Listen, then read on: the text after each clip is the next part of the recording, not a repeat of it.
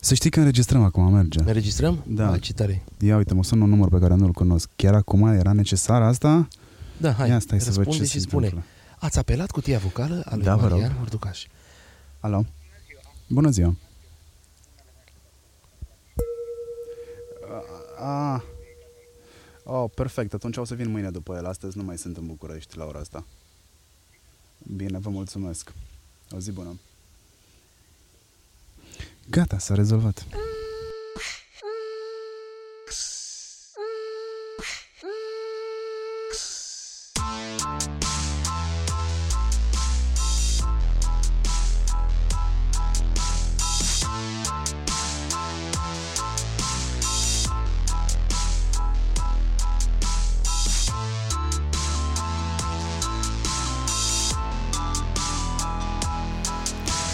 Salutare hurduchesterilor. Sunt undeva în... Zic unde sunt? Otopeni? Da, pe lângă aeroport. Pe lângă aeroport, undeva lângă... u- Undeva la o masă, pe o terasă, Exact. cu un vin.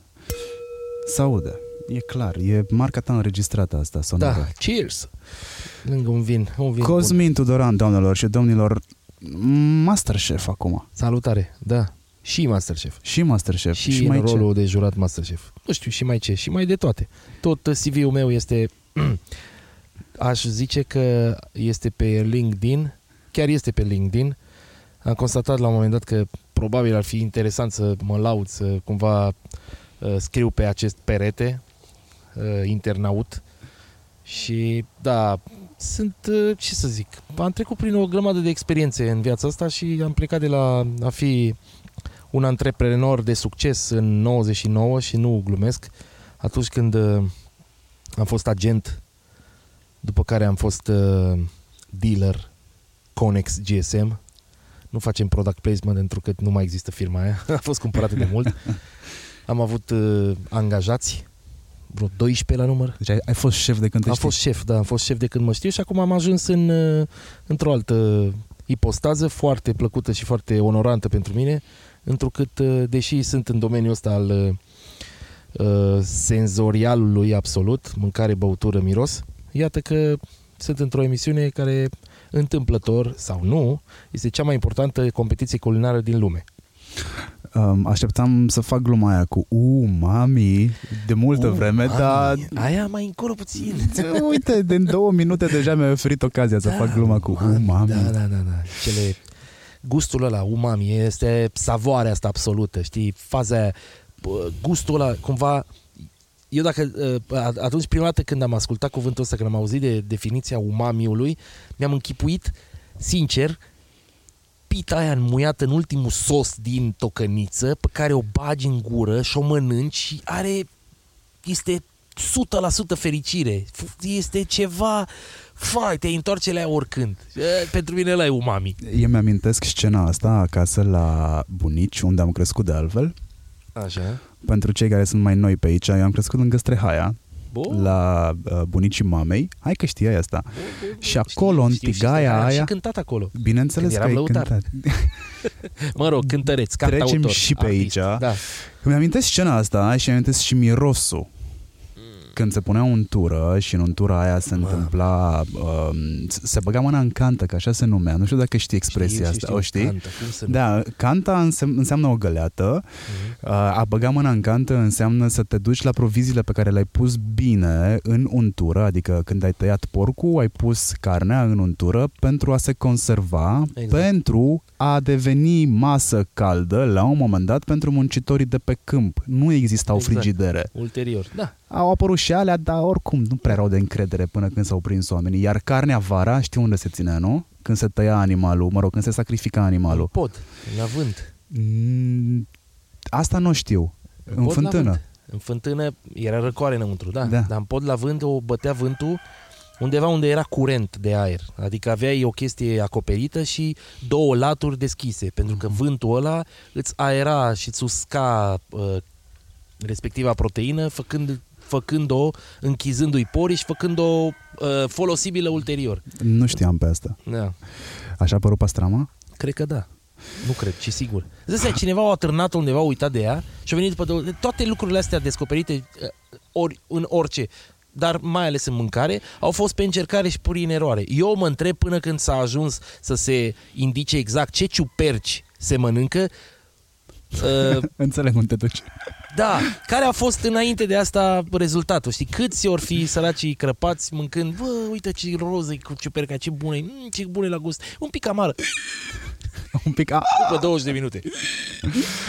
știi când am făcut noi cunoștință? Uh, acum, nu știu, 10 ani? Nu mai știu exact. Cred că mai mult. Mai, Eu am făcut cunoștință cu tine Da? când erai pe Atomic. A, și tu erai la radio. Fuse. Eram fan. Erai fan? Atât. Eram Atât? fan. Tu nu știai de existența mea. Nu. Uh, Aș spune de despre 10 mine, ani, să-mi, da, să-mi cer 10 scuze că te întrerup și aș spune despre mine uh, vis-a-vis de perioada aia că nu neapărat că eram arogant, dar nu știam să fac față vicisitudinilor vieții de a te recunoaște toată lumea și de a te întreba ceva. Și uneori, știi cum e, devii obosit și nu mai știi nu mai ai protocolul ăla de bun simț și de... Probabil aș fi părut arogant, dar să știți că eu, vă jur, n-am vrut să fiu niciodată. Că Nu-i frumos să fii arogant. Noi nu Decât ne-am cu în- proștii.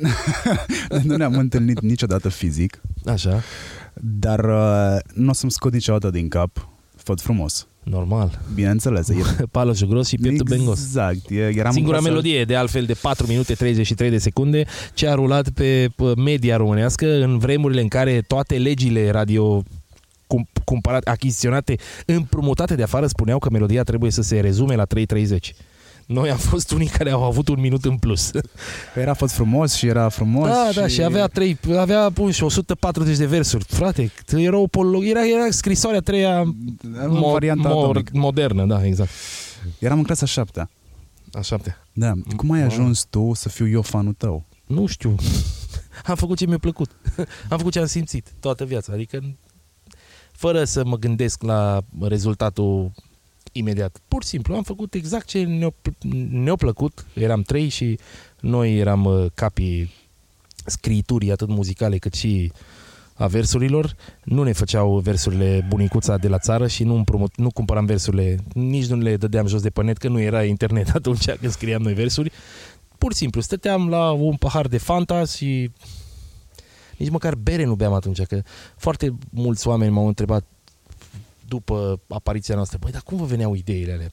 Nu eram alimentați de nimic artificial, pentru că nu, pe bune, erau anii 98-99, noi eram niște copii la mama acasă, nu prea aveai bani, nici mă, băi, și uh, săniuța, vodka săniuța era scumpă. Deci pur și simplu, aveai idei, îți plăcea să râzi, erai uh, uh, nu știu, constructiv în anumite lucruri și ți se părea funny anumite, o, o, anum, un anumit, o anumită formulă de rime. Și așa am ajuns noi, așa am ajuns uh, eu să fiu uh, declarat, uh, să fiu investit de tine ca fiind un artist, uh, mă rog, artist. Nici mă, și asta mi se pare mult prea mult. Cred că ești prea dur cu tine. Ai, Nu sunt prea dur cu mine, dar îmi place să stau cu picioarele pe pământ. ai Nu, noi, făcut noi... parte dintr-un curent cultural. Da, am făcut parte dintr-un curent cultural, dar nu ne-am luat niciodată în seamă, nici măcar când știam clar că eram uh, cu, cu recunoscuți pe stradă și în, uh, așa cum ne plăcea nouă pe vremea să ne, să ne spunem, hai să ne dăm jos în orice haltă din, din țară, noi o bună parte din timp, pe vremea aia mergând în concerte cu trenul, și să intrăm în birtul gării și să vedem cât de repede ne recunoaște cineva. și era așa o fază foarte funny. Nu era de orgoliu și de mamă, ce vedete suntem noi. Că și asta cu vedeta. Totdeauna am luat reperul vedetă fiind de la Hollywood, care au niște vile sus pe niște munți super scumpe și care au bani și care zboară cu elicopterul, avion personal. Nu erau niște băieți de la Bistrița, mă, care meream cu trenul, schimbam la Țărățel, că acolo așa, sau la Deda, mai era un punct nevralgic al căilor ferate române și te duceai pe la Severin cu trenul, făceai fucking 11 ore. Și ajungeai să bine dispui niște copii la un bal de bobos și pe care te urcai înapoi și te duceai înapoi acasă. Wow, ce vedete eram. Ai făcut bani în perioada aia? Măi, bani cât să... Mai scoți o casetă. Exact. Cât să te... Nici măcar să te întreții. Nu erau. Banii să fac acum. Eu acum îți jur, dacă pot să mă declar uh, sincer, invidiez pe băieții din, din ziua de azi. Pentru că acum, acum chiar se fac bani din treaba asta. Noi pe vremea aia nu. Noi am fost, cred că, deschizători de drumuri. Noi am fost împreună cu alți artiști din vremea respectivă, oameni care ori fi făcut niște bănuți, ori fi fost cunoscuți, dar a fost uh, pur și simplu pionierat.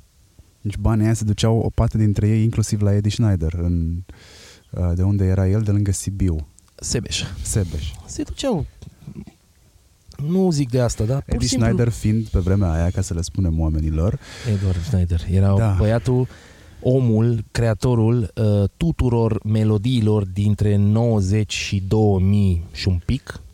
Toți artiștii din România au trecut pe la ei și când zic de toți, chiar I mean it, toți.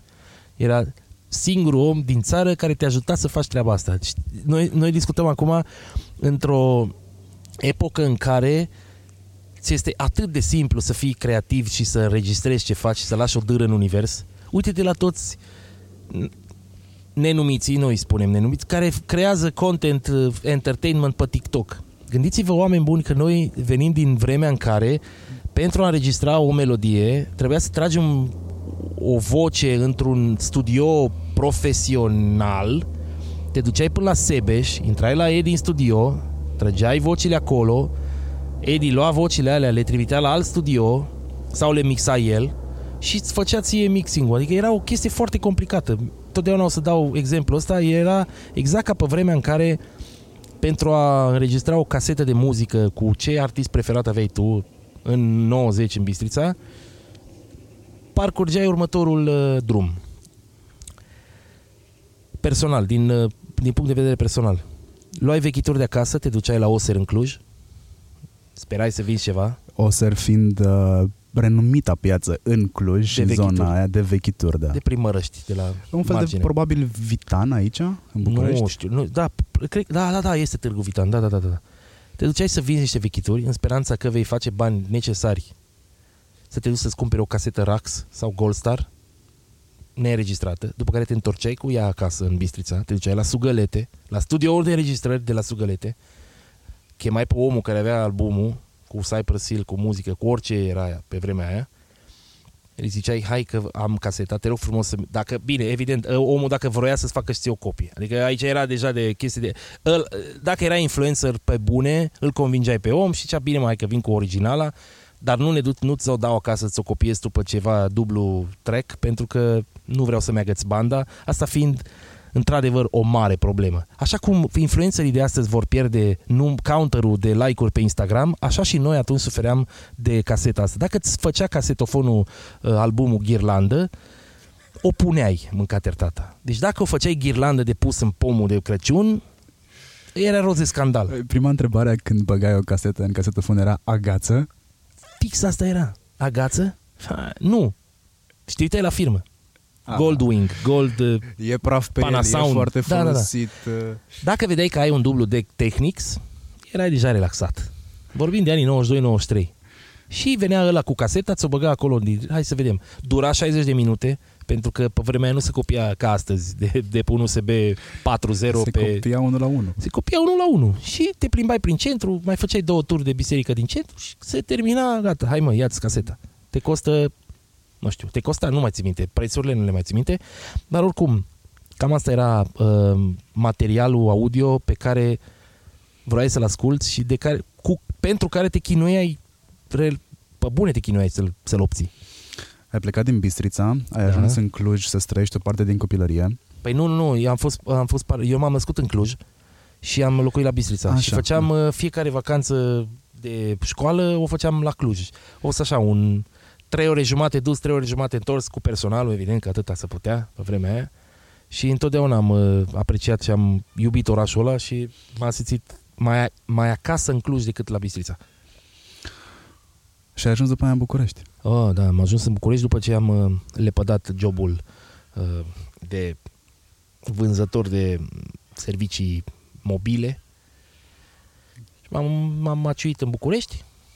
Între timp am început să registrăm și să încercăm să semnăm cu o casă de discuri albumul Sorel.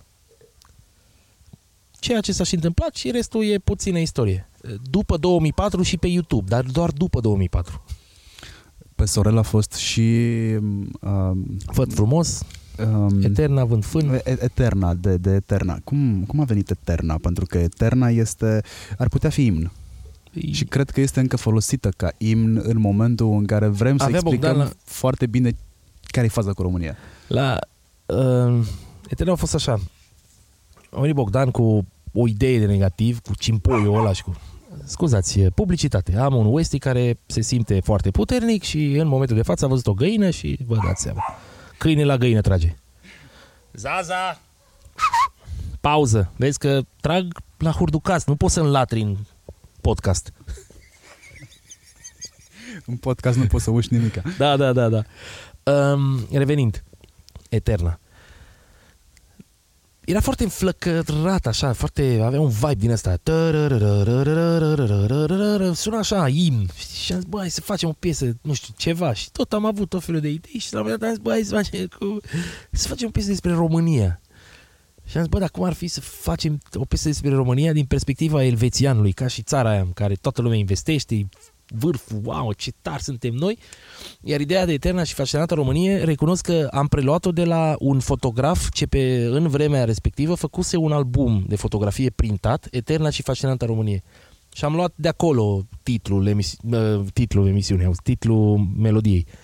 Și am scris în ea ce ni s-a părut nouă mai frumos.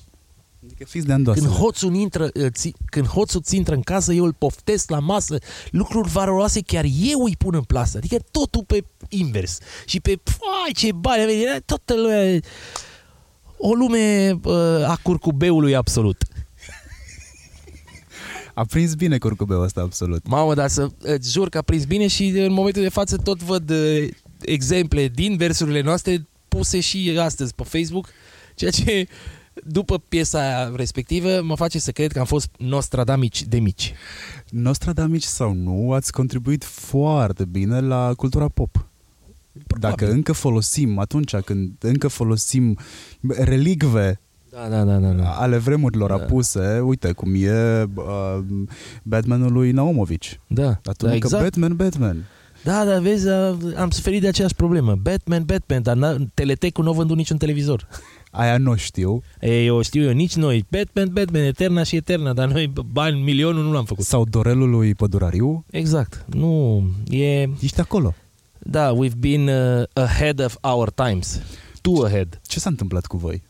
Ce se întâmplă cu noi? A fost o fază, a stepping stone? Nu știu. ce e asta? Cum, cum o traduce? Stepping stone? Zi, Nici vezi, eu n-am nu- știut până când n-a apărut Adele cu piesa. Are o piesă unde se vorbește Ah. despre stepping stones și am căutat Este repede pe momentul ăla Google. când îți dai seama că ceva nu e în ordine și gata. Uh, nu, Cărămida este pur din și prag? simplu Piciorul din... Mm, E o treaptă, o treaptă în viață, Treaptă, stepping da. stone, o Da, da. treaptă pe care calci. Probabil Și că asta au și fost. știi? Adică cumva făcând uh, treaba asta îmi place că astăzi am spune despre um, tratând proiectul acesta cu un anume interes nu f- făcând treaba asta pur și simplu din ca o relație, știi? Pă, o simți, o trăiești. Când nu o mai simți, renunți la ea. ce face Bogdan? Ce face Bogdan Leonard? scrie cod, este la Bistrița, Leonard trăiește în Andaluzia, în uh, Spania. Bogdan a avut la un moment dat și o tentativă de DJ-ală. Păi eu a avut, o făcut, el a tot o mai lucrat, a lucrat și cu Cheo. Sincer nu mai știu foarte multe detalii, dar știu că mai făcea puțin. Dar la un moment dat, uh, el a fost totdeauna tech guy absolut, care era în stare să-ți desfacă un... și tascamul ăsta tău pe care la un moment dat am crezut că îl spargem, că nu-ți mai mergea. Ți-l monta înapoi instant și îl, îi și schimba softul și îl făcea să scrie și în română. Avea acest talent și el are și acum, bănuiesc, făcând uh, cibernetică și scriind cod în momentul de față, scriind tot felul de aplicații prin, pentru alte țări, face alte lucruri. Adică a fost o etapă, s-a ars și s-a ajuns unde s-a ajuns. Ne-am cunoscut acum vreo 10 ani în Vertigo. Da, mamă, Bogdan ce concert punea a fost. muzică, iar tu erai MC. Am avut acel Petrecerea proiect, se numea? Petrecerea de pietoni. Foarte bună. Noi am avut un turneu cu un producător de țigări care nu mai există astăzi, Winston, în 2004. Există? Nu, îmi cer scuze, dacă există asta este... Așa, nu mai fumați. Uh, da, deci... și este... Am avut asta cu petrecerea de pietoni și mi s-a părut foarte bună că era o petrecere de pietoni, asta cumva insinuând faptul că vino să te petreci cu noi, dar să fii pieton, ca să nu conduci sub influența băuturilor alcoolice. Și am preluat această dumă, mi s-a părut foarte mișto și am zis, bă, hai să facem un turneu. După ce am tras noi piesa la mall, ne-am plimbat un pic, am zis, hai să... Nu știu dacă ai văzut că uh, ulterior au venit, a venit moda asta cu uh, un artist de la o formație celebră care vine cu un DJ set și umblă prin țară, dar nu vine trupa, că n-ai bani de trupă, vine doar un... Și mi s-a părut funny și am zis, hai să ne distrăm. Din nou a fost fără vreo pretenție extraordinară. Pur și simplu, let's have fun. Ce, ce, ce avem noi în comun de am rămas 10 ani prieteni, Probabil că- după faza aia uh, am avut colaborări. Da. Nu știu, probabil că e... Nu probabil, sigur, chimia. Asta te ține. Faptul că ai niște, nu neapărat idealuri comune, dar la un moment dat ești acordat exact ca o chitară bas cu o chitară solo. Uh, e- toate corzile sunt în aceeași frecvență. Probabil asta. Mm, Altă explicație n-am. Aia s-a întâmplat și la Maga? Că tu încă mai Da, ai da, cu proiecte Maga, cu el. oh, Maga este genul de om cu care dacă nu vorbesc patru luni de zile deloc, pe probate, după patru luni mă sună și e on hold, știi, ca și după on hold. Pur și simplu, am avut alte pă, ținte, alte scopuri și așa și suntem, nu ne luăm niciunul, nici altul în serios, înțelegem că lucrurile importante probabil sunt cu totul și cu totul altele decât ceea ce apare așa în uh, audiovizual, let's say. Pe Maga îl recunoașteți uh, în concertele de la Bank, e băiatul Da. care cântă la chitară bas, nu? Da, și astăzi am înregistrat un pic mai târziu acest podcast because Maga în drum spre Nisa, unde tot românul plâns Misa că e cam scump, a zis, bă, am uitat, nu te rog, frumos, nu m-a ajuns cu mașina, că nu vreau să o las acolo la park and drive și nu știu ce, și m-am dus să-l ridic, pe- să-i ridic mașina lui Maga de la, are o, o gheretă frumoasă, foarte curat, extra, un Volvo, și am parcat la mine și, repet, uh, nu am vorbit cu Maga de vreo două luni jumate deloc. Dar m-a sunat și eram în zonă și l-am ajutat. Arogant e una dintre piesele care pe mine mă reprezintă. Cum a apărut piesa asta? Eu am o curiozitate. Niciodată n-am avut șansa să discutăm despre Arogant. Despre Dar dacă Arogant? tot am disecat Tot așa, fascinanta, tot așa cu tot așa cu maga stăteam și bă, ăștia care tratează cumva is nobody, știi? Dar să vând bine. Eu n-am fost să stai niciodată să fac asta. Adică să știi clar că ești nimic, ești o bulă de săpun, dar totul să te vinzi ca fiind fai, închipuitul secolului, arogant. Mm. Dobândești tu niște mici și retlicuri de comunicare, genul vorbești jos, uh, nu prea mult, lași pending, știi, nici, nu spui nici da, nu spui nici nu.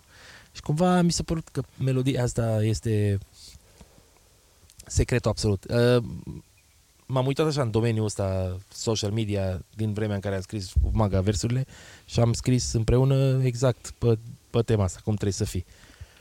Cred că a fost din nou o melodie terapie, mai mult pentru mine și pen, pentru mine, cred, din, vorbesc strict din punctul meu de vedere, nu știu pentru maga cum a fost, dar pentru mine a fost terapie. M- Foarte multe piese pe care le-am făcut în trecut au fost terapie. M-am simțit eu, am, uh, asta, asta am putut, asta am făcut, am dat-o și dacă s-a plăcut bine, dacă nu, nu. eu nu am perceput-o așa. Am înțeles ironia, am înțeles sarcasmul, foarte fin, foarte bun, dar secvența în care se face, în care se cântă, mă rog, refrenul, mai bine zis, nu secvența, aia mi-a și pus o ton de apel. Dacă aș fi avut timpul necesar și Și Știi că dacă... au făcut-o iTunes-ul deja. Poți să-ți o pui. Dar Ei, trebuie să vezi? dai niște bani acolo, niște cenți. Come on, pe bune, plătim tonul de apel în 2020. Dacă ești arogant, dacă ești Porți arogant, Gucci plătești. și plătești arogant, uh, cum zice, pe, da, aș vrea să folosesc pentru sezonul 2. te rog frumos. Mulțumesc. Mai trebuie să plătești ceva drepturi sau că acum că Stai, avem on Nu tape? știu cu cine e semnată melodia. Cred că cu rotonul sau cu chetul, nu mai știu. Ah, deci trebuie să mă interesez Da, pentru da, acolo. e că știi că... Nu, asta nu, nu înțeleg asta și cu... Bă, folosește, frate, hai să... Toată lumea, oricum, dacă tot plătești drepturi peste tot, există acest UCMRA, dar trebuie să fie și social media UCMRA, da. Cum ai ajuns tu să înțelegi foarte bine digitalul? Că Mi tu s-a ai părut- devenit așa, ai, ai redevenit popular după faza Casa Loco, ai redevenit popular în online. Știi cum am înțeles eu digitalul? De la prima mea discuție cu prietenul, cu prietenii, familia Lăpușan. care au fost oamenii ce în f- 2004 ne-au creat nouă site-ul. Oare, dou- nu în 2004, mai târziu, 2000, nu mai știu, 2004 sau 2005. Exact, exact nu mai țin minte data. Când cineva mi-a zis, ne-a zis, nu, bă, trebuie să vă faceți site. Cum adică site? Să existați în online. Și am înțeles atunci că era vremea în care, în pana mea, existau paparații, existau uh, opinii și cumva mi s-a părut că am avut întotdeauna exemplu, mi-am imaginat că exemplul online-ului este, nu știu, nici, nu știu, nici tu nu știu dacă ții minte, dar pe vremea comuniștilor exista un panou de public shaming în gări. Așa da, așa nu. Erau oameni care făceau fapte bune și oameni care furau din portofele și erau pozele lor acolo ca să te ferești de ei. Era un soi de uh, avizier în care îți, ți se exprima a, grijă la răufăcători și grijă la uh, uite totuși oameni, sunt și oameni buni, sunt și oameni răi.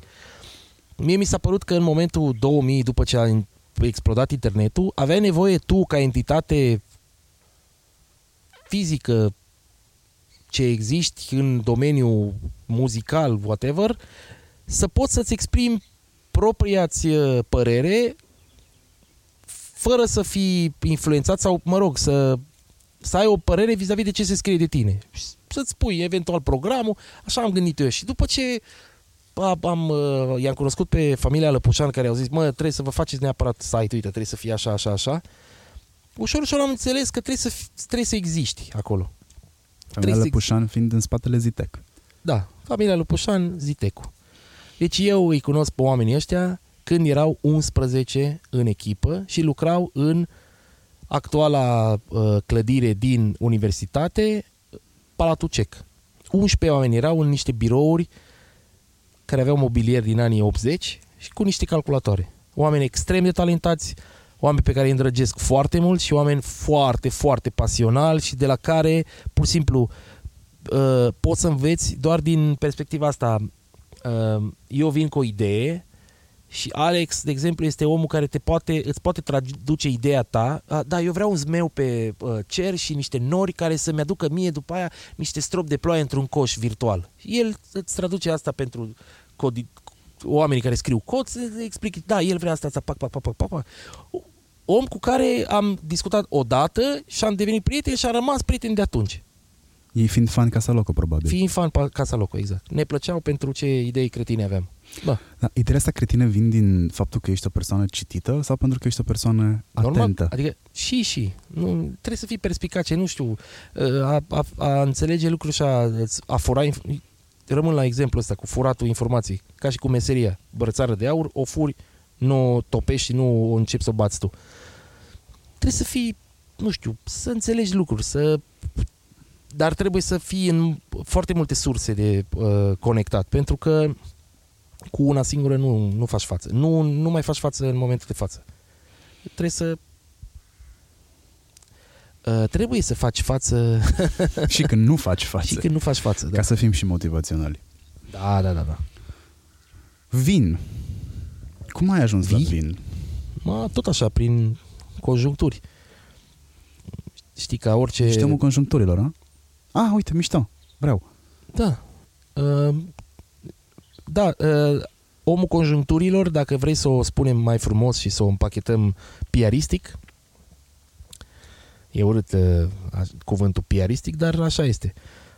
Mm, dacă faci lucruri, ți se întâmplă lucruri. M-am nimerit la un moment dat din nevoie să nu mai consum alcool de altă factură și să consum vin. Și întâmplarea face că m-am nimerit între niște oameni care povesteau despre vin dintr-un punct de vedere pe care nu l-avusesem niciodată în uh, ureche față de niciun alt, nicio altă băutură alcoolică. Whisky, vodka, rom, whatever. Și mi s-a părut foarte curios. Bă, cum adică stai? Mă? Și am început să pun întrebări, nu le-am aflat, răspunsurile decât foarte vag. Și am început să tot sap, sap, sap, sap, sap și am ajuns la un moment dat să fac un curs, să mai fac un curs, să mai văd ceva, să cunosc, să întreb, să lucrez cu redacția vinu.ro, să fur informații. Nu informații în detaliu, adică s- cred că nici, nici acum, și acum sunt, e atât de vast domeniul ăsta încât uh, vinul, unul la mână, trebuie să fie uh, separat între trei capitole foarte importante. Viticultură, vinificație și servire. Nu putem vorbi de uh, foarte multe detalii. Adică eu am preluat-o din capătul celălalt, în a, a degusta, a înțelege lucrurile, a pune întrebări, a se întreba de ce vinul ajunge în sticlă în forma asta, ce îl face să devină lucrul ăsta, ce înseamnă soiuri și tot încercând să pun piese de puzzle din puzzle-ul meu pe care îl socoteam de 100 de piese, am constatat că puzzle-ul are 100 de mii de piese și ceea ce aflasem eu, wow, și mi se părea foarte cool, are doar o bucățică mică din un, sub, un capitol foarte, foarte mare. Mm, mi se pare că, din nou, este un subiect, exact ca în orice domeniu, pe care cu cât îl diseci mai mult, afli mai multe lucruri și cu care nu o să te saturi dacă ai foamea asta de a cunoaște niciodată. Am avut acum vreo 5 ani, 6 ani, un proiect pe vin în care m- mă regăsesc acum gândind retroactiv în poziția ta. Ok, vin frumos, nu știu ce, hai să facem proiectul. Era la castelul uh, Bethlehem Haller. Bethlehem Haller de la Jidvei. Așa, de la Jidvei. Nu cred că am pus la fel de multe întrebări cât ți-am pus ție despre vin în nicio altă circunstanță. Nu știu de ce m-a făcut să mă simt extrem de bine faptul că dețin informații despre vin. De ce este vinul așa premium? De ce te face să te simți Pentru erudit? Că este o băutură aspirațională. Pentru că este după propria mea declarație vis-a-vis de mine, este prima ușă către autorafinament. De vreme ce înțelegi vinul și începi să-l tratezi cum trebuie, adică o băutură pe care trebuie să o servești la o anumită temperatură, în paharul cu tare, trebuie să-l pricocești, trebuie să-l înțelegi, să-l asculți, să-l citești, să-l miroși, să-l savurezi. Hopa, dintr-o dată a face un lucru pe care până de o vreme îi spuneai beau, dintr-o dată pare că nu mai e băutură, pare că este o experiență, pare că îți dai timp și îți citești propriile senzații. Stai și ești uh, legat de tine făcând ceva în momentul de față.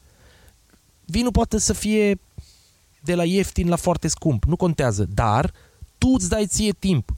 Tu ești propriul tău martor. Și de asta încerci să faci lucruri și să cum să spun, e ca și cum aș face paralela cu femeile care se machează să uită dacă au, uh, sunt bine, dar poate e un pic forțată. Este un lucru pe care îl tratezi cu puțin mai mult respect. Și atunci vrei să înțelegi lucruri și vrei să afli mai multe detalii și uh, în momentul în care afli un detaliu îți dai seama că detaliul ăla îți naște alte întrebări și uite tot așa te duci mai în jos pe Situația... rădăcină și ajungi uh, cine știe unde. Situația în care m-am aflat eu la un moment dat după experiența de la Jitvei, când am început să citesc mai mult despre vin, am început să întreb mai mult despre vin, am încercat să înțeleg ideea de vin până la a înțelege vinul. Adică de ce avem atât de mulți adepți ai vinului, de ce avem martorii vinului, să-i spunem. da, da, da. Uh, de ce folosim un anumit tip de vin la un anumit tip de mâncare? De ce? De ce? Mă rog, tu mi-ai explicat că vinul se consumă cum îți cade bine. Sunt tot felul de uh, abordări ale subiectului. Dar abordarea ta m-a făcut să fiu mai relaxat. Normal. Și în momentul în care am înțeles că pot să consum vinul cum vreau, am început să-l disting. Probabil să asta zic e... exact ca la parfumuri. A trebuit să miros foarte multe parfumuri ca să, ca să înțeleg de ce ăla se poartă vara, ăla se poartă exact. iarna, de ce exact. ăla e sport, de ce ai ăla nevoie nu de sport. repere. Ai nevoie de repere. Iar eu mi-am luat ca reper, spre exemplu, la un steak, uh, aciditatea vinului. Atunci am înțeles care e povestea cu pește, care e povestea cu... Exact, exact.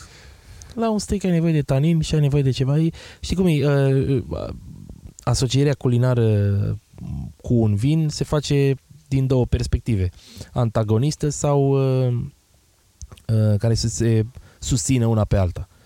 Acum, lăsând la o parte faptul că fiecare dintre noi are propriile papile gustative și gustul meu nu este, săratul meu nu este săratul tău. Noi putem vorbi de valori ale salinității unei, unui, unui aliment din perspective diferite. Adică ar trebui să gustăm același lucru și să spunem pe o scară să avem reperul absolut. Nu avem reper. Noi doi nu avem reper. A, da, că avem orientări. Că eu pot să-ți evoc ție licoarea din pahar aducându-ți în atenție niște repere pe care tu le ai. Eu, de fapt, ce fac? Fac reper la memoria ta senzorială și afectivă descriindu-ți un vin și încercându să-ți imaginezi să tu să-ți imaginezi gustul dinainte de a-l degusta. Dar uh, până nu încerci, n-ai de unde știi. Era...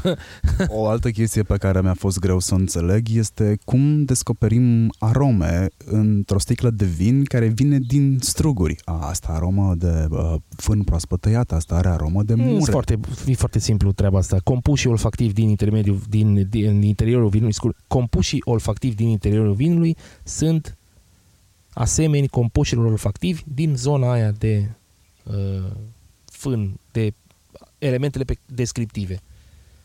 Și din nou zic așa, dacă eu îți spun ție acum că vinul meu din pahar are gust, are miros de fân proaspăt cosit, ierburi de primăvară, gutuie tânără și măr, tu știi cum miroase gutuia, știi cum miroase mărul, știi când ai fost la maică ta acasă, la bunica ta acasă și ai tăiat fânul. Îți imaginezi mirosul ăla și știi ce-ți spun, că are uh, prospețime, că este vioi, că este tânăr și că are un... Uh, începi să-ți imaginezi.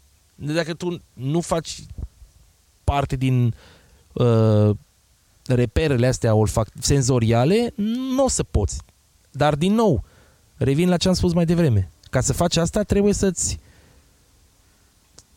dai download la amintiri.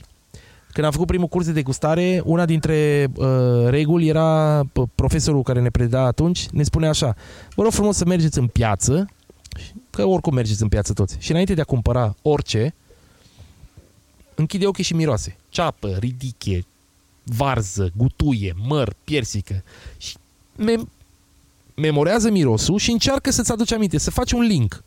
Piersica asta e când am furat eu de la bunica, nu știu ce. Cireșele astea, mai ce faine, să vii și în aia, nu știu ce. Varză, varză. Varză de care varză? Că și cu varza. E salată, e fiartă, e prăjită, e coaptă, e cum e. Fiecare dintre elementele astea au uh, mirosuri diferite și gust diferit în funcție de când și cum le, le degusti. Avem o sticlă de liliac. Da. Mm, da. Noi burger. Liliac este un vin relativ, mă rog, un brand mai bine zis, relativ tânăr. Salutare! Ce faci, man? Iară? Știi că asta rămâne pe podcast. Da? A venit vecinul acasă. Da, a venit vecinul. Uh, stai că nu mai vreau să întreb un ceva. podcast mai autentic Ce asta. bine, da. Uh, ar, noi stăm de vreo 40 de minute ca să cap, capaciteze temperatura mediului înconjurător 10 mici și 2 cefe de porc. Aș dori pentru castă fără pauză de așa să îmi ții tu microfonul puțin că vreau să încep să pun pe grătar și vreau să și auzim sunetul ăla mișto pe care uh, Joseph Haddad uh, mi l-a adus în atenție când, de când am intrat în emisiune. O, o mâncare bună trebuie să înceapă cu sunetul ăsta. Eu acum vorbesc la două microfoane, habar n-am ce se întâmplă aici. Da, vin și am un cablu de un metru și jumătate după mine.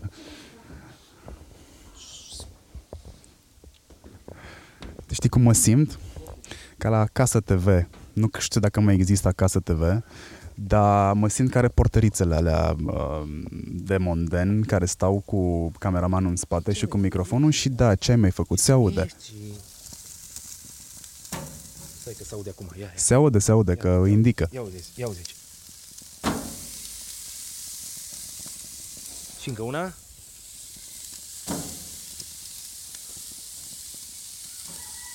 Nu-mi permit să stau foarte mult cu microfoanele lângă pentru că nu neapărat, dar s-ar putea să rămân fără bureți.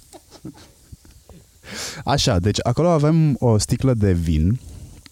Uh, e alb, da? Nu greșesc dacă îi spun culoarea. Așa. Mă las să dau un nas din paharul tău sau îmi dai un pahar?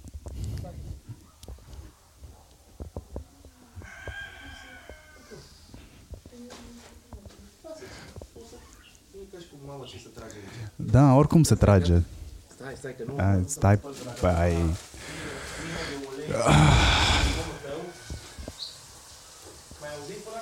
Da, te-am auzit. Acum te speli pe mâini. Eu explic. Sunt subtitrarea. A luat un prosop uh, în uh, carouri uh, verzi. Așa. Ai luat-o, nu știu cum clește. Care Asta? Asta e. Hai cu mine, hai. Hai că vin. Mamă, deci e podcast la grătar, cum ar veni. Mă rog, știți cum e, că vine un moment în viața fiecărui om în care în pauza de publicitate fie își pune ceva de băut, fie face sex. Acum, după caz. Dacă pauza de publicitate ține puțin, e nașpa. Frate, dacă Cel de puțin publicitate pentru avem unul pe dintre cei televiziune- doi. Nu, da, de ce să te... Da, asta e. Bun, să-mi aduc și mie un pahar să-i dau un nas. Da, imediat, imediat. Să Așa dai se un nas. numește, da? Uh, Nu, să-i... Da, să îl deguști. Să știi că degust. degustarea înseamnă a adulmeca paharul și a-l trece prin, uh, prin gură și a scuipa sau a deversa într-o carafă ce se cheamă deversor. Asta Ok. se face. Îți dai seama, într-un concursuri de vin degusti de la 40 la 60 de probe pe zi. Nu le bei. N-ai cum să bei atâta. Pentru că tu trebuie să analizezi senzorial vinul și să-l punctezi la idoma. Așa că trebuie să fii foarte perspicace și foarte concentrat. Îndrumă-mă, ce fac?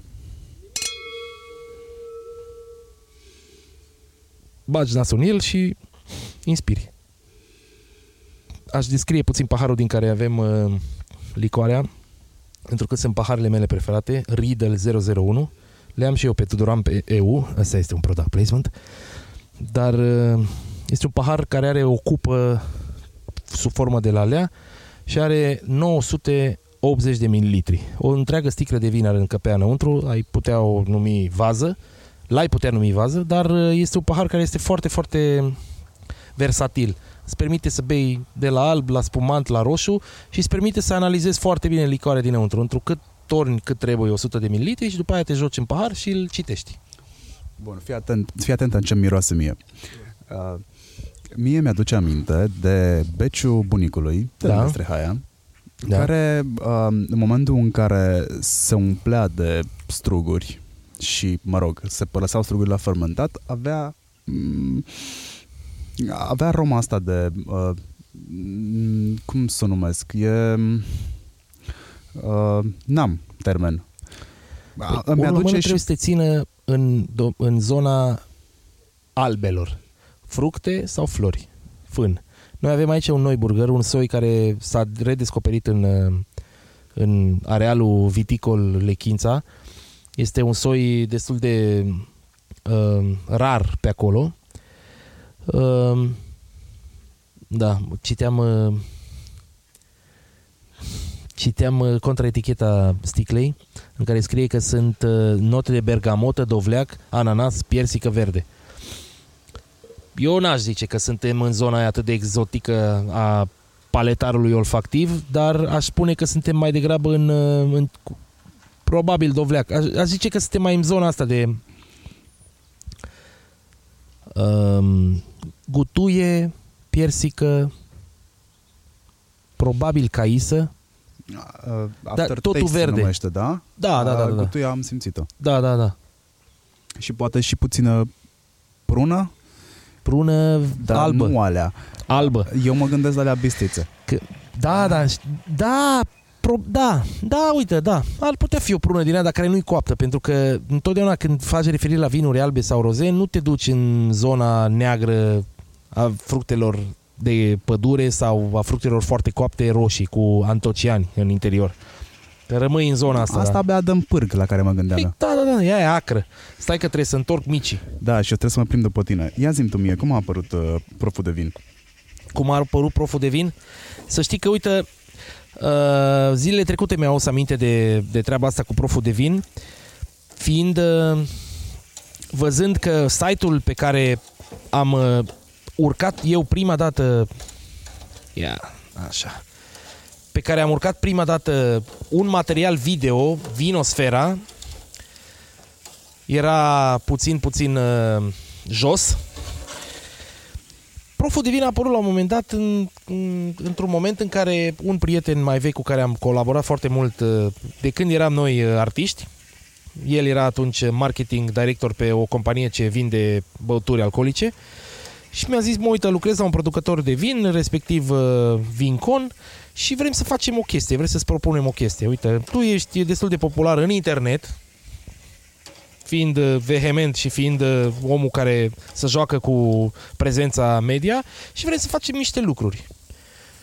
Lucrurile alea s-au chemat Vinosfera. Erau niște cursuri, let's say cursuri, cursuri, niște informații vizuale într-un domeniu ce ținea de consumul băuturilor alcoolice de pe urma uh, vinificării mustrului de struguri și au zis, bă, hai să facem treaba asta. Am avut un serial foarte scurt despre un ABC, dacă un al producției de vin și a ce înseamnă vinul și a cum să dezgustă, în ce mo- moment, bla bla bla.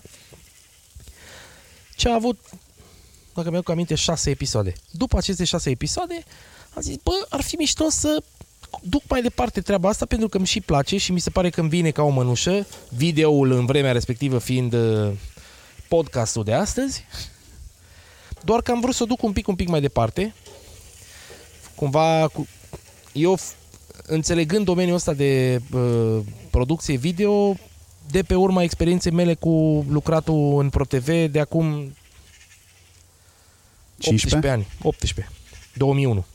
Adică am încercat să fac un produs, să nu fie un produs de vlogging, să nu fie un produs foarte simplu, să fie un produs demn de orice televiziune, complex, lucrat, cu pretenții și care să traducă acest subiect via vinul, vit, uh, viticultura și povestea din spate. Mi, uh, mi-am imaginat că aș vrea să fac un produs vizual a idoma unei reviste detalie din domeniul viticol din lume, Decanter sau uh, Wine Spectator, adică în care să vorbești despre vin, dar nu neapărat despre vin din punct de vedere, din punct de vedere tehnic, asemenea unui post uh, agro TV sau viața la țară, viața la sat, ci să vorbești despre vin din, din, din interesul unui om care nu vrea să știe prea multe lucruri, nu vrea să uh, studieze academic băutura, ci vrea pur și simplu să bine dispună, să afle niște lucruri, să fie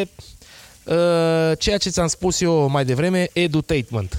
Adică educație informativă, divertisment în care uh, mai strecurăm și noi o, o informație, uh, îl învățăm pe om că vinul alb se servește la 12 grade pentru că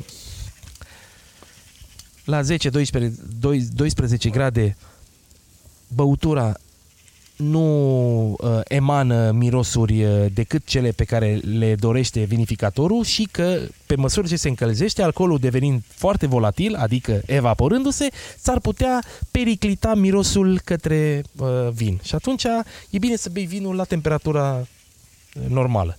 Bine, astea fiind niște lucruri elementare, care acum sunt, uh, pe bune, it's, it's yes, not, not yesterday news, last year news. Ai fost un vizionar când ai apucat de proful de vin? Nu am fost vizionar. Pentru Nu că eu văd că tu te-ai dezvoltat odată cu industria care deja pune bețe în roate berii. Păi... mm, Nu pune bețe în roate berii. Mi se pare că industria și Hai că... să spunem că berea începe să se uite peste umăr în spate. Da, probabil. Uh, Eu Am cred citit că niște studii pe care cu siguranță le-ai văzut și tu. Da, eu cred că omul, pe măsură ce a ajuns la o mai multă informație prin intermediul tuturor acestor canale, începe să-și dea seama, așa cum începe să călătorească și să vadă și să copieze, că practic, hai să fim sinceri, suntem niște maimuțe, at the end, care să copiază una pe alta. Dacă eu merg în Dubai și constat că băutura, șampania să bea în paharul tulipă cu un uh, cup de gheață înăuntru și cu o floricică de, nu știu, mușețel deasupra, pentru că așa să bea acolo, vin și a, aș a, aprecia acela, aceeași băutură, fiind ahead of our times, știi? Și aș căuta locul ăla. Și atunci ce aș face? Aș face um, selecția produsului consumat de mine după această natură. Probabil că după o vreme omul românul și fiind atât de uh, ancorat în ce se întâmplă afară și făcând acest duș informațional, a început să selecteze produsul. Și să aleagă. Nu știu dacă, probabil am avut, uh, nu știu, noroc sau să spunem că am fost inspirat. Dar nu aș zice că, mamă, nu sunt trendsetter. Come on, nu cred. Nu mă simt asta. Dar Dar acum nu, nu sunt foarte dur cu mine. lumea acum cum te percepe? Proful de vin? A, nu știu că n-am făcut niciun Băiatul test. ăla de la Eh, Masterchef? Vreau să-i sun pe aia de la Waterhouse Cooper să-mi să facă și mie și Niște studii. să studie, să facă un grafic, ceva, să-mi spune și ce dracu să mai vând. Adică nu știu să vând, că vreau să scot un vin în curând, aș vrea să știu unde mă situez. Și acum sunt cumva împ- împiedicat puțin, că am văzut pe canalele proprii și pe grupurile de prieteni de pe WhatsApp că și-a lansat și Cătălin Botezatul un vin și este pe niște supermarketuri cu CB, cu Botezatul, Merlot, așa și credeam că e o idee bună. Acum mi se pare că da, nu știu ce să fac. Dar ai avut tot timpul problema asta. Am mai făcut cineva. Hm, nu o să mai fac eu. Da, mă, omule, că noi când scriem tocmai eu ai rămân cu... Pus că suntem niște maimuțe care ne copiem unul, unii pe alții. Eu nu cred că a inspira, a te inspira Așa. de altundeva este o greșeală. A copia unul la unul e o nesimțire, aia e Da, altă exact. poveste. Dar este riscul pe care ți le asumi, știi? Se încadrează în conceptul de uh, dilema in, a inovatorului. Da. Știi? Fac asta acum și ce o să se întâmple când o să fiu copiat? What's next? Mă, eu de la, știi cum e? Eu de la uh, Alex Lăpușanu am învățat o, f- o fază foarte, foarte importantă. Atunci când vii cu un, o, cu cu un produs și cu o idee bună, uh, trebuie să te gândești Evident că el se gândea strict la uh, lumea e, internet, internetului, la aplicații și la tot felul de softuri. Uh, spunea, dacă ai o idee bună, trebuie să te gândești cine are nevoie de ideea ta, nu de moft. Business-ul bun nu se bazează pe moft. Business-ul bun se bazează în primul rând pe nevoi. Băieții ăia care au ajuns la bă, soluții de aplicații ce au vândut și au făcut foarte multe milioane de euro s-au bazat pe o nevoie. Cineva avea nevoie și el a fost primul care a făcut, eu rezolvat treaba asta și în nevoia lui s-au regăsit alți uh, mondiali și uite așa a devenit succesul. E destul de greu să zici, bă, cred că despre produsul meu cineva va avea nevoie. Mm, dacă e pe moft, nu știu. Și de asta sunt așa de sever, let's say. Uh, s-a, mai relaxat temperat- s-a mai relaxat temperatura în cupă. Și Acum am aduce uh, marmeladă. tofu alb. Marmeladă? De care marmeladă? Nu spune de fruct roșu că te omor. Nici nu știam că există de mai multe fructe. Eu știam că există de două culori, mai închisă la culoare și mai deschisă. Mie să-mi spui ce muștar îți place, Dijonul sau la normal? Ăla normal. Ăla normal? Ăla Da, normal. și nici mie nu-mi place muștarul ăsta prea pretențios. Adică mm, mi se pare că un muștar mișto este un muștar foarte simplu care nu-ți acoperă gustul și savoarea cărnuri, cărnii. Uite, de exemplu, eu acum îți prăjez niște mici din vită și oaie pe care îi cumpăr de la o topen de la o carmangerie foarte renumită, la care dacă te duci sâmbătă și duminica, crede-mă, men, stai la coadă ca pe vremuri la lapte în Cluj, la Gostat. Trust me. Mai este un magazin de genul ăsta pe... Unde? Uh, undeva în Berceni, lângă Berceni. Mega U, din sensul giratoriu sau de la intersecție de lângă Marie Curie, dacă bine mi-am Da, da, da. Îl știi? Cred că știu. Cred că strada se Berceni, numește Sasului România. sau ceva de genul. Royal Mare și Don Baxter. Mi-aduc aminte de această melodie. Tot să ne aducem aminte de melodiile astea. Ai devenit producător de conținut. Da. Ai făcut-o cu, în, în afară de faptul că ai vrut să educi, că ți s-a părut ție că e mișto să... Uh, a, a fost o nevoie a ta, proful de vin, Da, probabil. asta vreau să spun lucrul ăsta. Unul la mână trebuie să recunosc că sunt foarte egoist și narcisist. De fiecare dată când am creat câte ceva, am creat-o un, unul la mână pentru mine. Mi-a plăcut să fac niște lucruri și mi- mi-a plăcut să le fac la un, nu știu, nu neapărat la un anumit nivel și de asta foarte pretențios. Nu, nu, nu. Pur și simplu.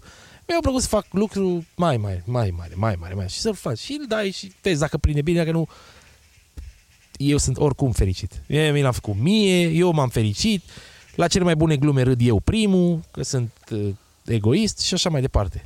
Da, da, s-a întâmplat că, uite, a plăcut și unuia altuia și m-am mai întrebat și, bă, ce să... Și am început să fac lucruri. Repet, dacă faci lucruri, ți se întâmplă lucruri.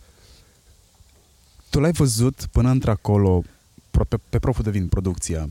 Ai investit mai mult decât timp, ai investit resurse financiare. Au Păi, fost dacă bani nu din te buzunarul tău. Da, da, da. Și timp Da, și pentru că ai avut contacte nevoie și... de cameraman, ai avut nevoie de uh, transport, ai avut Relații. nevoie de cazare, de relații. Da. Uh, ai fost pe zero tot timpul? Ai fost pe minus? Și n-am Sau contorizat dacă așa, adică îl- nu știu ce să zic. N-am văzut, e ca și cu Casa Locov. Nu, mi se pare funny să o faci, știi? Adică e funny, mă, să te urci în mașină sau să închiriezi în toată viața ta de artist, că n-aveai mașina personală peste 100 de mașini cu care să te duci în concerte. Nu, pur și simplu, o fac de dragul de a o face, că îmi place mie. Evident, dar nu mi-asum faptul că la un moment dat când o să mă plictisez, nu o să mai fac nimic. Și vis-a-vis de treaba asta, îmi doresc de asta și bat uh, cumva această uh, monedă și încerc să învăț și să-mi obțin diplomele și uh, investitura tehnică în domeniu. La un moment dat cred că o să mă plictisesc și o să mă retrag, că nu mai am chef de toată tevatura asta a fi pe vala, nu? Și trebuie să mai vină și alții. Și m-aș retrage undeva în niște vii și să fac lucruri pe care le plac și care să aibă la un moment dat uh, momente de popularizare. Îmi doresc să fiu, de exemplu, Oliver Bauer, vinificatorul uh, Crameștirbei sau a propriului nume, Oliver Bauer, care face vinuri, stă la el acolo, e bine, pe malul Oltului, vede frumos, mănâncă bine, se uită în vie, vinifică, nu știu ce. Și când are momentele astea de târguri și de prezentare a propriei uh, creații, se duce și are nu știu cum să spun uh,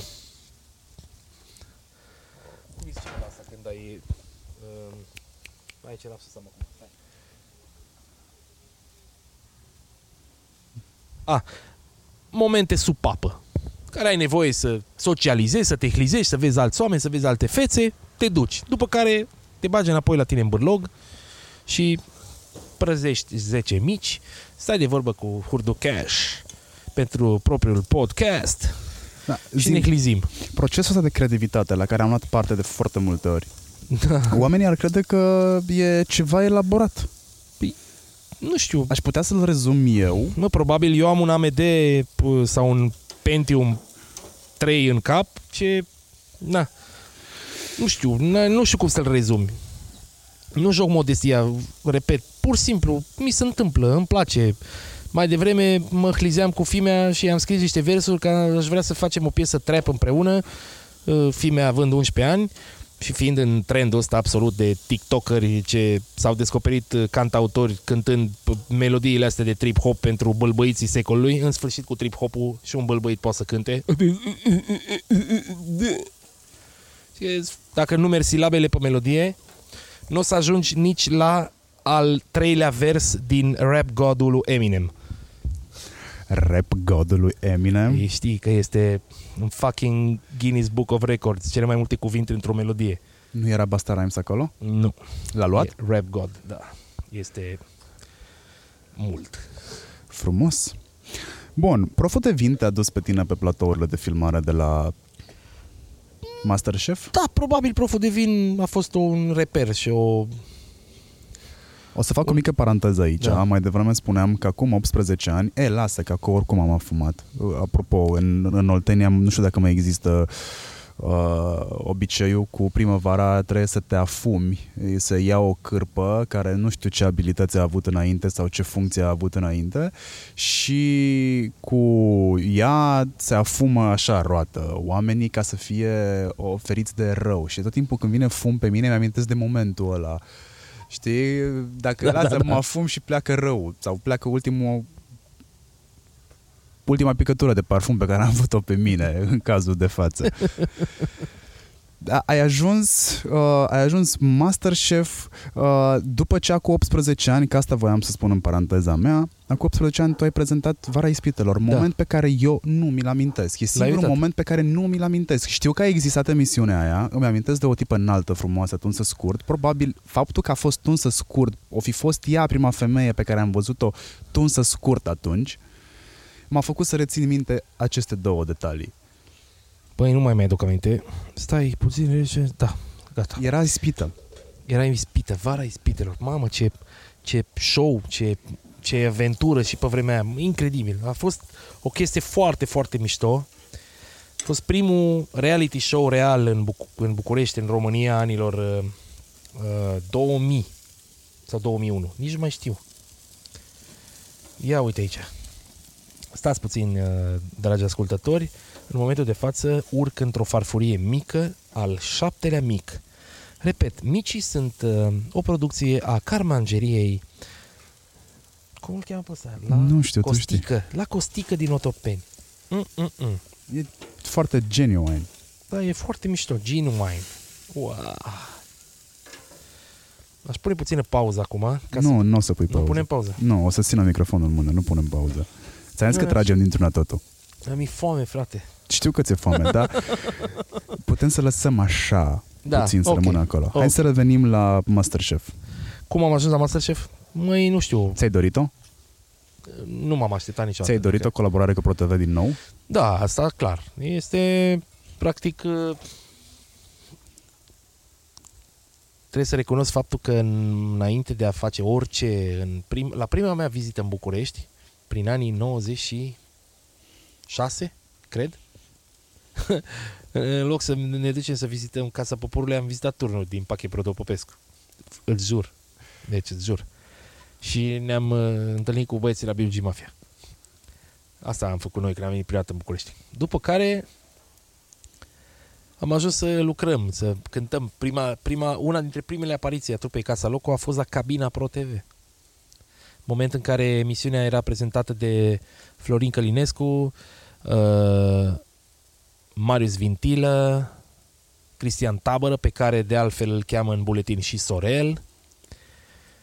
Și am cântat la cabina pro, îmbrăcați în hal- salopete galbene, ducându-i lui Cristian și lui Marius Corel, oricum fiind din Brașov, știau ei de la câte ceasul, o țuică de Bistrița. Da, cumva am fost legat așa, sentimental sunt legat de, de postul ăsta și de sigla ProTV și mi s-a părut foarte, foarte uh, onorantă și cumva așa, hitting the jackpot, f- făcând parte din nou din Truth și făcând parte din nou dintr-o emisiune foarte importantă. Dar cumva corelându-se cu ce am făcut eu în ultimii ani, promovând uh, consumul de vin, uh, perceperea acestui aliment ca fiind important atât pentru sănătate cât și pentru cultura fiecăruia dintre noi, iată că mi-am găsit locul în această emisiune care se întâmplă a fi cea mai uh, importantă uh, competiție culinară din lume, care tratează bucătăria unor amatori de la momentul uh, intrării fiecăruia dintre ei în competiție până când la șlefuirea și la creșterea lor spre finalul ei. Mă bucur că sunt aici, sunt uh, onorat, repet, și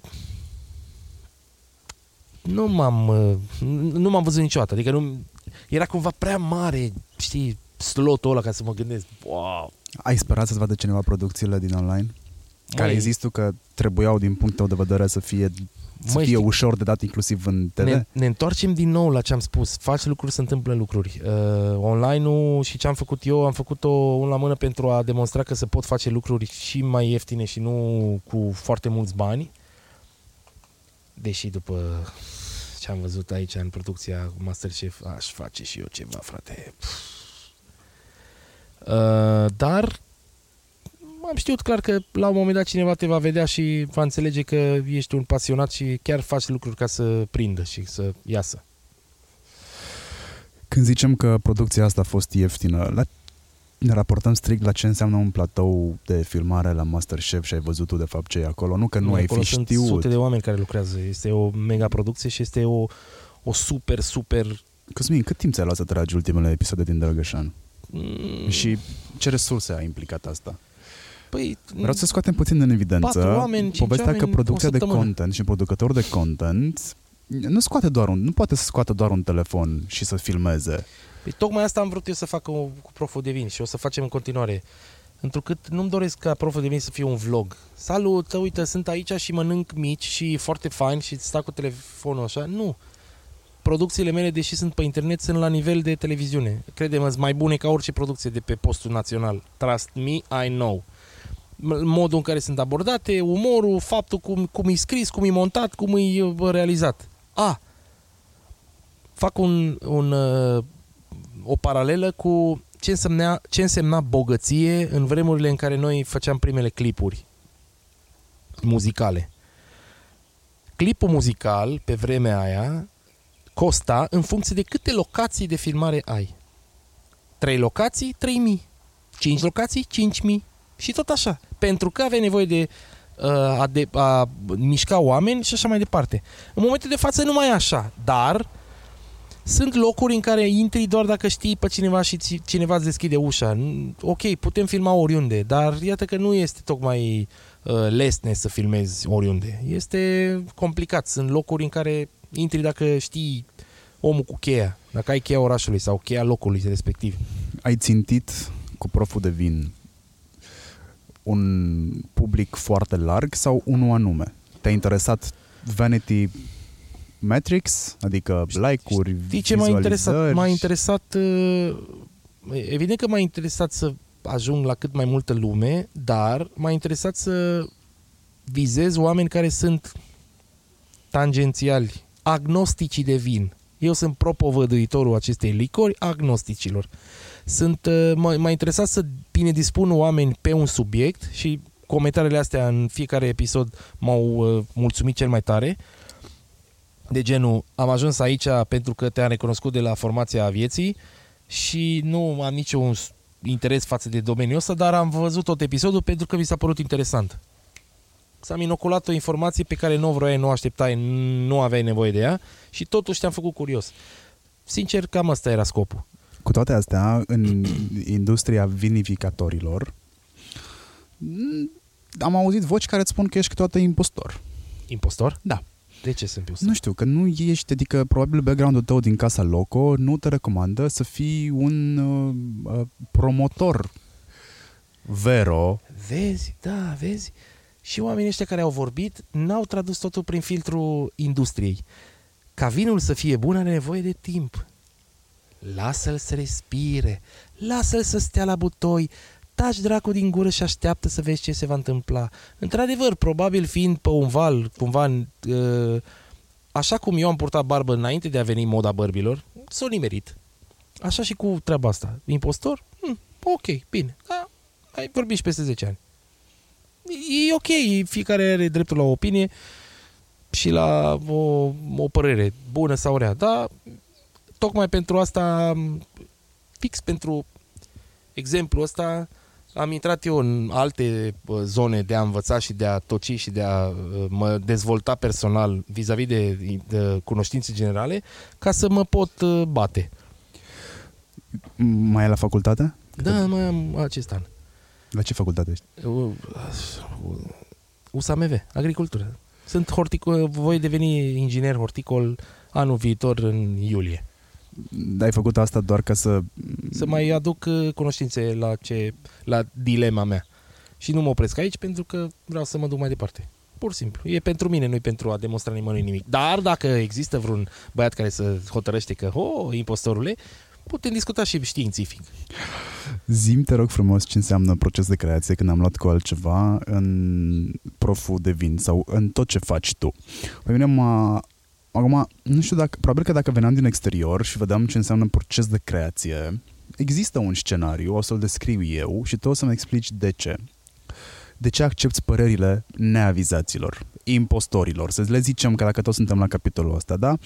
Vin eu și zic, bă, acolo, în scenariul ăla pe care l-ai pus tu și pe care nu-l înțeleg pentru că glumele sunt prea subtile și sunt e, glumele de multe ori sunt subtile, sunt, nu sunt de nasul meu să spun așa, pentru că nu cunosc detalii tehnice. Da, da. glumița cu Esca, mm, m-am simțit dubios. Bă, de, de ce nu știam asta, mă? De ce? Păi, nu ai cum Era, să știi, că n-aveam să... cum să știu. Aveam Eu am aflat-o anul trecut, studiind viticultură. Hai bolile să le spunem. viței de vie. Da, bolile... Esca este cancerul bacterian, este o boală a viței de vie. Mm, așa se cheamă, n-am denumit-o noi foarte mulți lideri, foarte mulți producători de conținut, foarte mulți oameni vizibili, influenceri, numește-i cum vrei, spun că ei acceptă părerile oamenilor care vin și le emit și sunt mai bune decât ale lor. E Da. Singurul loc în care am văzut chestia asta, mă rog, la nivel macro, e la tine pe așa zisul ad hoc platou de filmări. De ce se întâmplă asta? Pentru că ultimele episoadele din Proful de Vin la care am asistat eu, Uh, m-ai lăsat să fiu și regizor de platou, m-ai lăsat să Nu, știi fiu cum e? și Pentru uh, că- omul de la cameră Așa cum îți spuneam mai devreme, și uh, scriitor chiar. un, un produs amplu are nevoie de multe minți. Brainstorming-ul vieții. Nu poți să fii... Nu poți să ai viziunea unui produs din mai multe puncte de vedere dacă nu ai mai multe puncte de vedere. Eu nu pot, mă pot imagina ce e în capul tău. Tu traduci prin filtru personal informația și ai un reper. A, flerul tău și felul tău de a fi este util acestui produs și atunci aduce mai mulți oameni la masă. Și mi-ar plăcea să fim mai mulți care să înțeleagă lucru că ținta este asta, produsul este ăsta, trebuie să ajungă acolo și cum îl facem vizibil targetului de audiență a, a, pe care îl vrem. Nu sunt, uh, eu, eu sunt conștient că nu putem fi atot știutori și nu putem fi tot. De asta lucru de echipă mi se pare că e mult mai util și productiv. Ai învățat să-ți montezi chiar singur. Da, păi ce să faci? Uneori trebuie să faci și treaba asta. Da, și montez și îmi place și... Da, e funny. Vocele zi le tragi singur. Face Ești multe un lucruri singur. studio, ești un fel de om orchestră? Și nevoia te împinge la treaba asta. Uite, acum mi-am gătit singur. Aș fi preferat să fie Silviu Chelaru să-mi prăjească niște mici acum. Da, era mai simplu pentru noi să nu ne plimbăm Da, cu sunt, recorderul da. după Dar noi. știi că să răcesc micii și Știu trebuie să că dăm se cu, răcesc. cu... Facem pauză acum. Facem o mică pauză. Mică. Am mâncat, Păi, de, da, ce bine am a mâncat. fost un fel de pauză publicitară. Da, cumva. Asigurată s-a- de whatever, nu contează. Mm, Asigurată de tine. Tocmai ce spuneam, nu contează. Uh, Cosmin, cred că e cazul să închidem, de fapt. Da, Că e, s-a făcut cam frig. da și a, a pus și soarele și este și această lună de octombrie foarte călduroasă de altfel, dar uh, totuși arămie. Uh, Mi-a părut bine să fac... uh, Mă simt ca pe vremuri la interviurile Radio Transilvania. Când vorbeam așa în fața unui microfon și spuneam ce ne trece prin cap, în speranța că n-am făcut f- prea multe dezacorduri gramaticale. Uh, Îmi cer scuze pentru lipsa de doamna Frențu Elisabeta, profesoara mea de limba română, limba și literatura română din liceu, din generală, pardon, mi-ar da o, avea o palmă foarte mică, a idoma unui iPhone 3. Așa mi-ar fi dat niște pălmi după ceafă dacă le-am făcut, în, așa încât îmi cer scuze dacă am făcut dezacordurile. Mulțumesc frumos pentru atenție și pentru podcastul ăsta minunat. Sper să, să fi fost uh, interesant pentru ascultătorii tăi. Cu siguranță. Locul Locul? la Webstock, la Ah, locul 3 la Webstock. locul da. 3 la Webstock. După doar 5 luni de la lansare. Mm, uh, da, eu vă doresc ție și lui Robi, ca tai, că pe restul, habar n cine sunt și na, asta este, să deveniți singurii web, uh, uh, podcasteri. Deși am impresia că tu ai un job de aici înainte, va trebui să faci podcasturi și cu mine vis-a-vis de domeniul vinului și oficiem uh, în momentul de față, anunțăm cu surle și trâmbițe că, va de, că Tudoran va avea și el un winecast. Winecast se va numi? Winecast. Nu știu, Tudoran Winecast. Cu Perfect. Valentin și cu Cosmin. Valentin Ceafalău și Cosmin Tudoran, oamenii care scriu proful de vin. Foarte mișto. Și Da. fac și parte din proiectul ăsta Normal deja. că tu trebuie să Așa. tragi asta cu tascamul ăsta mișto aici. Am e foarte înțeles. frumos, are și șurube, uite ce bine am înregistrează. înțeles, am înțeles. Cosmin, îți mulțumesc foarte mult că în sfârșit ne-am întâlnit, că noi plănuiam asta de multă vreme, doar că între timp a venit Masterchef-ul peste noi, Da. s-a luat programul, nu mi l-a mai dat, Se întâmplă cumva lucruri. se întâmplă. E bine să faci lucruri ca să se întâmple lucruri. De obicei Repet. să știi că las oamenii cu care vorbesc uh, să dea de gândit oamenilor care ne ascultă. Știi, să stea acolo 15 minute după, exact ca la filmul ăla bun pe care l-ai văzut și mmm, oare asta a vrut să zică autorul? Știi ce vreau să dau oamenilor care te ascultă de gândit? Care cred că e rolul lor pe planetă și de ce fac umbră pământului? Ce lași după tine? Oriunde. Scripts, eter, online, vizual, whatever. Nu fi doar o amibă care trece prin viață ca rața prin apă. Fă și tu ceva. Și după ce devii creativ și creator de conținut, critică. Dar după. Da, este un sfat foarte bun. Uh, îți mulțumesc încă o dată pentru timpul pe care mi l-ai acordat. Și 10 mici și două cefe Și de porc 10 și mici, două muștar cefe și de hai porc. să fim A serioși. fost, a fost S-au bine. întâmplat lucruri aici, pe terasă. Aș mai face genul ăsta de podcasturi, ți-am Eu te zis. invit. Deci, crede-mă, după ce facem podcasturile alea cu wine uh, uh, fair, cu domeniul vinului, numai așa o să fie.